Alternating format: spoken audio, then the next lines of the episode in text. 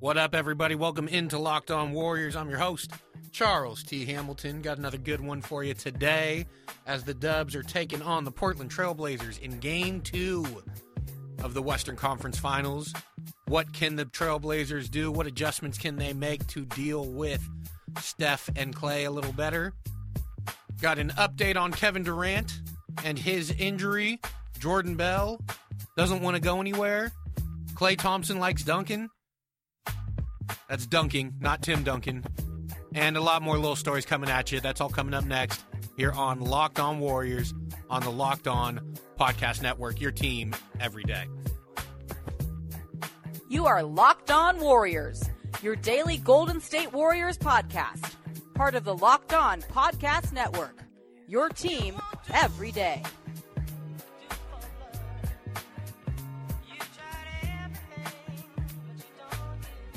What up, everybody? Welcome in to Locked On Warriors. I am your host, Charles T. Hamilton. What's good? Happy Thursday. Happy game two of the Western Conference Finals. Dubs and Trailblazers tonight. 6 p.m. I don't know how I feel. Uh, you guys like these 6 p.m. starts?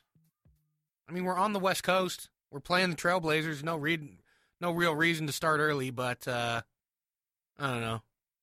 It's tougher to get to Oracle at 6 p.m. You know that's why games usually start at 7:30. Uh, you know, maybe no one cares, and maybe I'm just ranting on something that no one cares about. But yeah, I don't know. I don't know how I feel about these 6 p.m. starts. But either way, they're not going to change it because uh, one gas bag doesn't like it. Dubs taking on Blazers 6 p.m. tonight. I just wanted to do a quick breakdown of the game because what we saw in Game One can't continue. And what I mean is the pick and roll coverage that they ran on Steph. I mean, there's definitely other things as well, but the bottom line is you can't, you just can't play it like that. You can't have your guy sitting in the restricted area uh, while Steph is running a pick and roll 30 feet away from the basket and then getting wide open looks from three. So I, I guarantee we'll see some adjustments, whether they send traps, which again, isn't a good thing, but then you're kind of taking the lesser of two e- evils because you send the trap, you blitz him. What happens? He dumps it off to Draymond, and then Draymond is either driving to an alley oop to you know Iguodala or Looney or whoever, or kicking it out to Klay or Iguodala. However, however they run it, it just you know you, you got a four on three basically when you send a trap to Steph that far away from the basket, and you have Draymond making the decision, who usually makes the right one. And on top of that, they don't really have the players to do that. Uh, you know, Kanter, you might you might run him out there, but he might take out his own man. He's he's kind of a, a he's a skilled big man, but he's kind of clumsy out in the open open floor, out in space. Zach Collins can't handle it. Or do you just switch straight up? That's the other thing. They can't really handle that either. So one thing you might see from the Blazers is them going small where you have a guy like Harkless or Aminu playing the five. I doubt they'll start that way, but it's something you might see. I, it kind of gives me the same feeling as the the Rocket series where Capela was not playing good, but they knew that they weren't going to win without him. If they went small the entire game, it didn't matter. They weren't going to win. They needed their big to have a good game. And I think they kind of feel that way about Kanter up in Portland right now is the bottom line is they need him to be out there doing what he does, getting rebounds. He still had 16 rebounds uh, in in game one, and still did pretty well for for him. But defensively, Warriors are going to continue to attack him. I don't know if they'll limit his minutes or what. Uh, there was an article today that Terry Stotts is, you know, they're going to make adjustments, they're going to make changes. It'll be interesting to see what those are. And we might be overstating the pick and roll coverage a little bit because the other part of it was Klay Thompson just running CJ McCollum or Dame or whoever was covering him, running them ragged. We saw a little, somewhat vintage Warriors performance, vintage Klay, where he's, it's like he's running laps in the half court, basically just trying to get open. And it worked. He was getting open, running off screens, running the baseline, running back and forth. And CJ, Dame, Harkless, whoever they put on him, just was not able to keep up. So I don't know how they're going to stop that either. It, there, there were a lot of things, a lot of things. Uh, maybe, I mean, uh, who brought it up? I think Evan Turner might have mentioned, you know, the fact that they came off Game Seven and blah blah blah, and they had to fly straight here and all that. So maybe they were a little tired, a little heavy legs, whatever. The bottom line is you still had to play the Warriors. You're still going to have to play them again, and I don't know. Do they try and put length on Steph? Where a guy like Harkless, who did spend some time on Steph in Game One, and uh, he did make some plays. Harkless, you know, he's a solid player. Or Aminu, do you do you try and go length on Steph? I don't know if that would really make that much of a difference. It's uh it's interesting. I'm interested to see what the Trailblazers will do differently to try and slow Steph down, slow Klay down. But the problem is, you if you slow them down, you're usually committing more than one person to them, which then opens things up for guys like Andre, guys like Draymond. I mean, that's the thing. Andre only took three shots in game uh, in game one because he didn't need to take any more because Steph had enough space on his own. The reason Andre went five of eight from three, or at least shot eight threes, not that he made five of them, but the reason why he shot eight threes in game six is because they were sending so many people at Steph. Steph has that, that gravitational pull. He's got gravity. They were sending so many people at him that Andre was getting open looks. They're trapping Steph. He kicks it to Draymond. Draymond kicks it to Andre. You know, just that simple.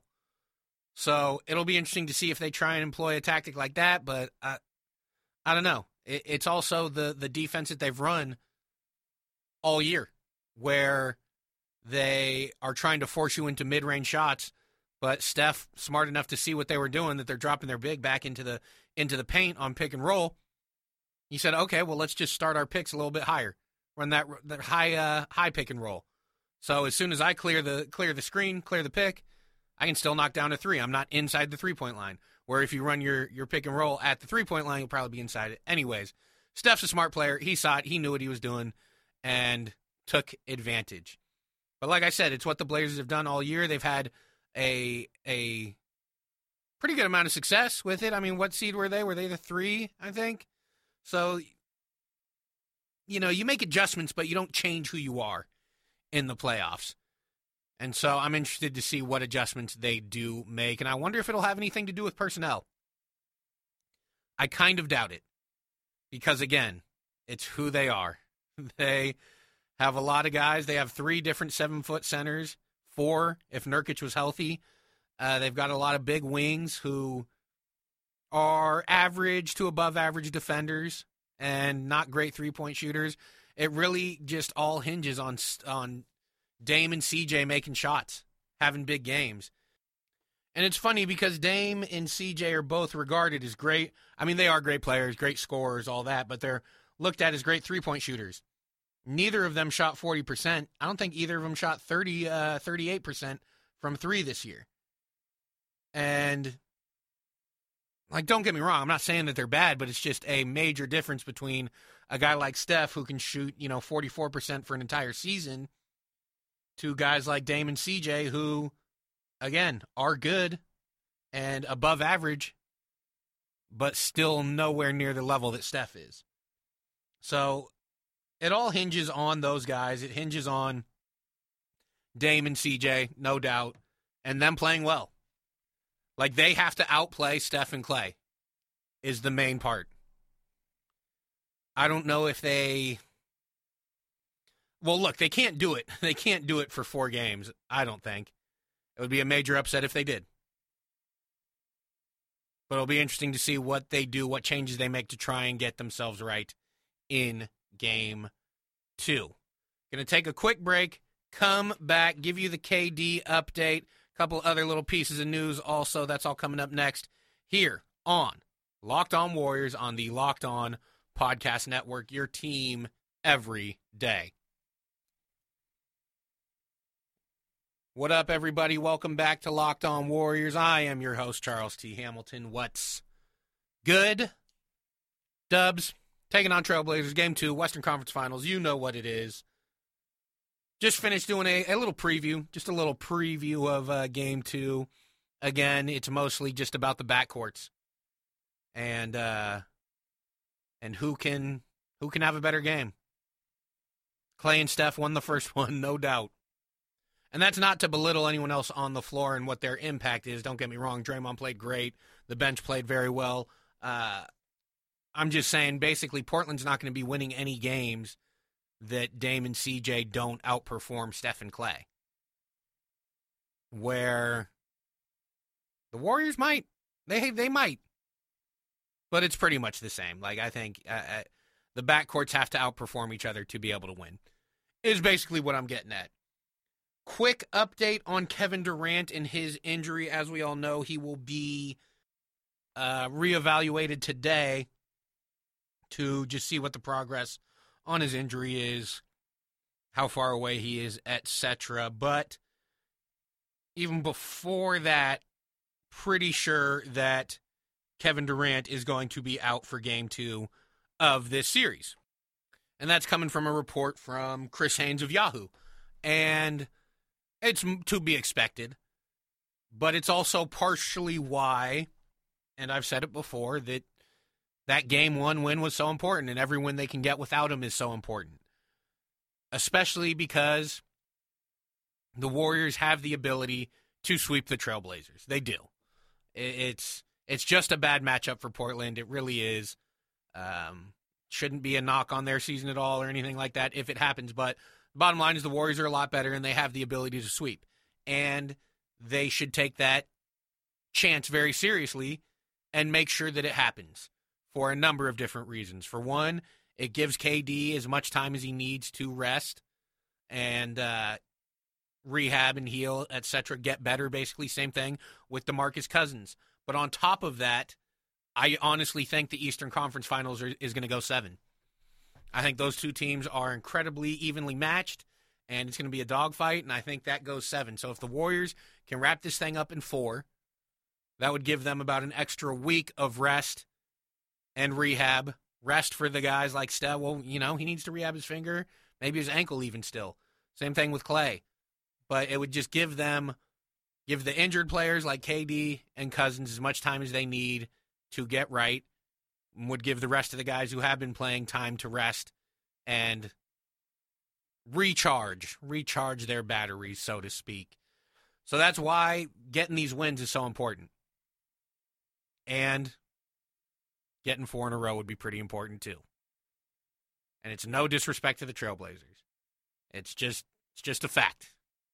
And it's also no disrespect. I mean, I, I said they beat Houston in five. I'm very high on this Warriors team.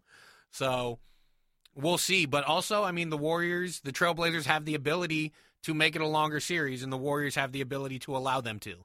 As we've seen, the Warriors can lose focus at times. They still had a ton of turnovers in game one, a lot of mindless ones.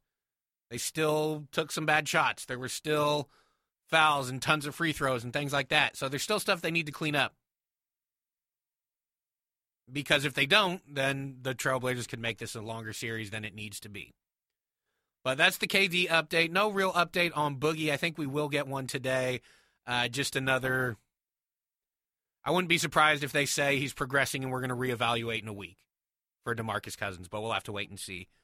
Uh, Jordan Bell was asked about his time with the Warriors and what has been a pretty rough second season, I'd say for the uh, the second year man out of Oregon.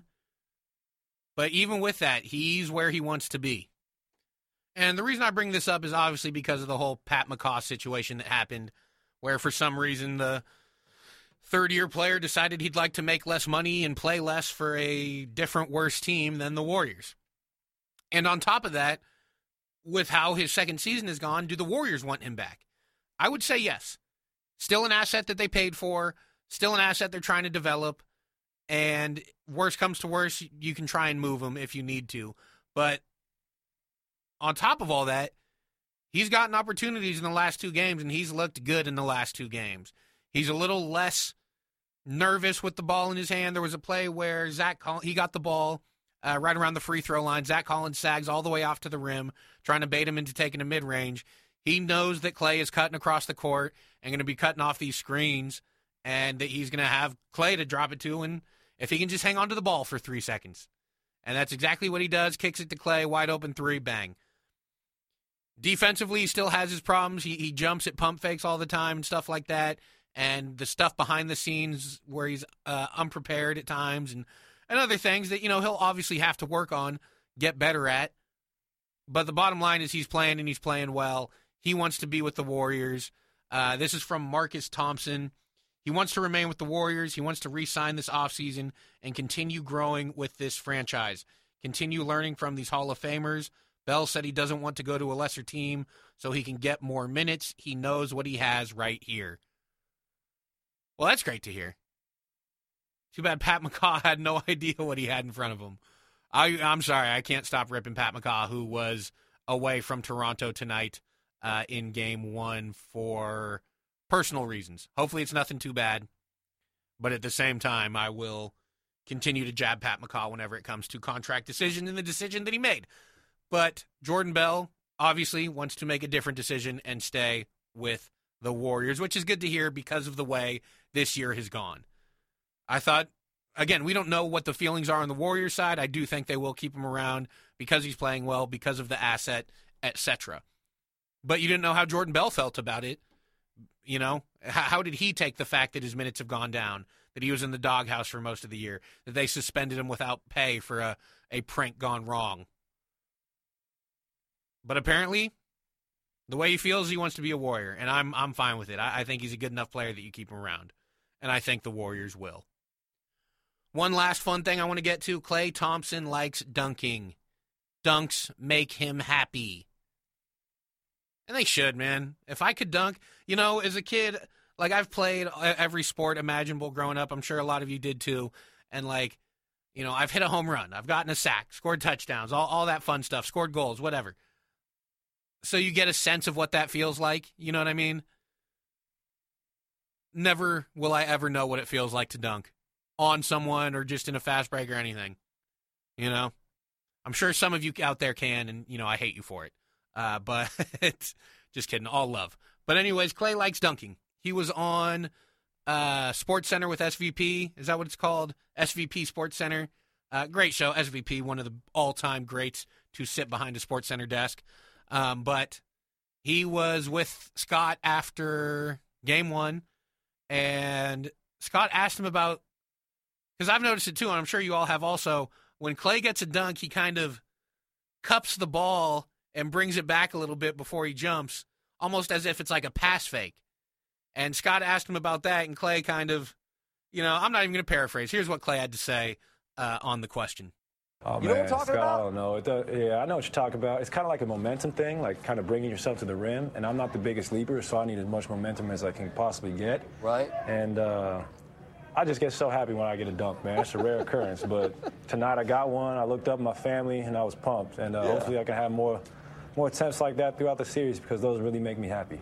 Well, I understand. I mean, because look, as Steph knows, man, if you get if you if the rim gets you on a dunk, like the internet never forgets, right? So you cannot oh, ever never forget. No, that's the new age NBA. The internet will never forget. It's oh. undefeated, but whatever. That's why we get paid what we do because we like to get you know memed on the internet or made fun of. It's part of the game. You just gotta whatever. Embrace show it. them the show them the jewelry, man. It's all fine. Hey, thanks as always. Thank you for sitting down. I appreciate you. We'll talk again. All right. All right. Thanks, Scott. You got it. That's Klay Thompson.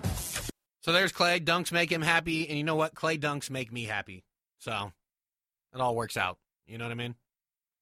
Uh, he's the best. he cracks me up all the time. I thank everyone else too.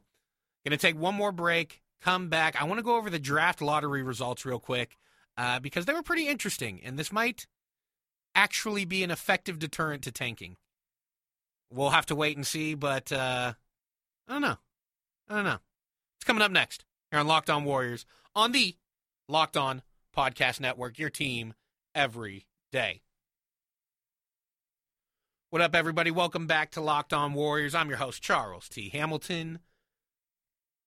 I wanted to go over the draft lottery results because I thought it was pretty interesting that it pretty much worked out, you know, in the sense that they want it to be a deterrent to tanking. They changed the percentages as far as who has a chance to get the number one pick. I think it's down from 25% for the worst team to 14% for the worst three teams now, something along those lines. And it worked. It worked because the New Orleans Pelicans got the number one pick, which Alvin Gentry celebrated wildly, dropped a an f bomb for everyone to hear, and uh, as an Alvin Gentry fan, I'm I, I appreciate it. I love it.